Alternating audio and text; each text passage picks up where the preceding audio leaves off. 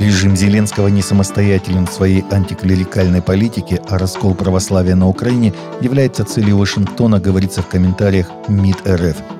Был назначен спецпредставитель по свободе вероисповедания. Функционирует комиссия США по международной религиозной свободе. Регулярно готовятся ежегодные доклады. Именно поэтому происходящий сейчас в Лавре и в других храмах и монастырях Украины беспредел имеет вполне рукотворную природу. Это рукотворное поджигание религиозной ненависти, отметили в МИД, добавив, что Зеленский проводит антиправославную политику по указке американцев, решающих задачи, направленные против России. За последний год украинские власти организовали самую масштабную в новейшей истории страны волну гонений на УПЦ, ссылаясь на ее связь с Россией. 2006 по 2023 год в Нигерии было похищено 53 священника католической церкви, на 12 напали и 16 убиты.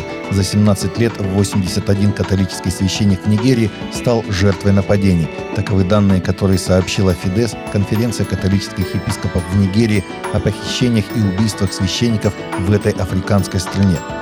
О проблеме похищений священников и верующих в Нигерии известно давно.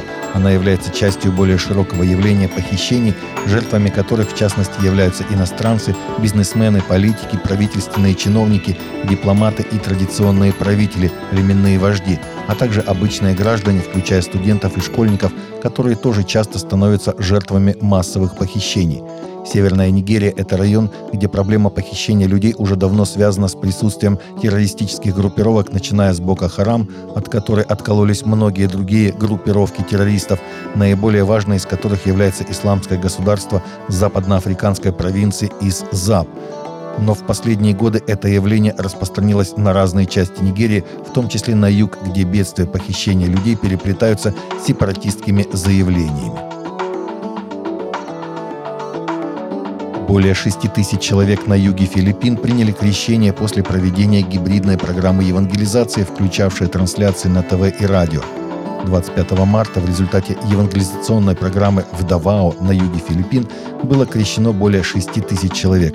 Эта программа является частью проекта F's Final Countdown – финальный отчет земной истории, который инициирован адвентистским всемирным радио – Гибридная кампания, направленная на распространение послания надежды и веры, оказалась эффективным инструментом, сближающим людей с Богом и помогающим им справляться с жизненными трудностями, заявили лидеры инициативы.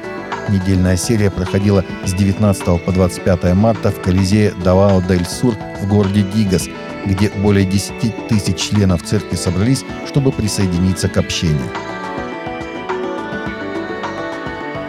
До 162 евро вознаграждение сможет получить доносчик, который сообщит власти о нелегальной религиозной деятельности.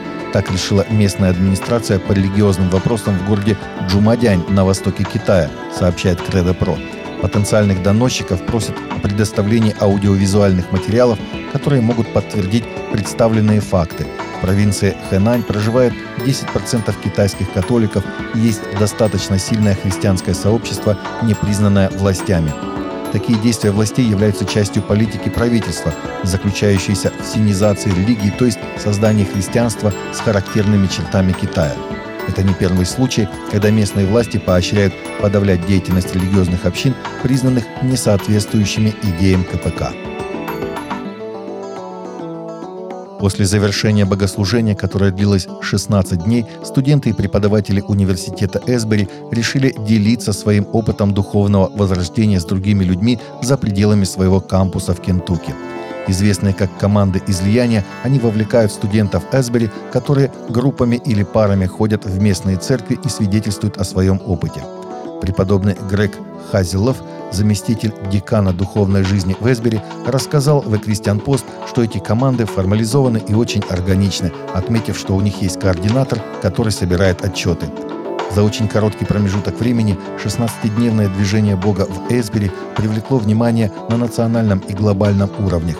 Интерес со стороны церквей, колледжей и университетов и других религиозных сообществ был чрезвычайно сильным. Таковы наши новости на сегодня. Новости взяты из открытых источников. Всегда молитесь о полученной информации и молитесь о страждущих.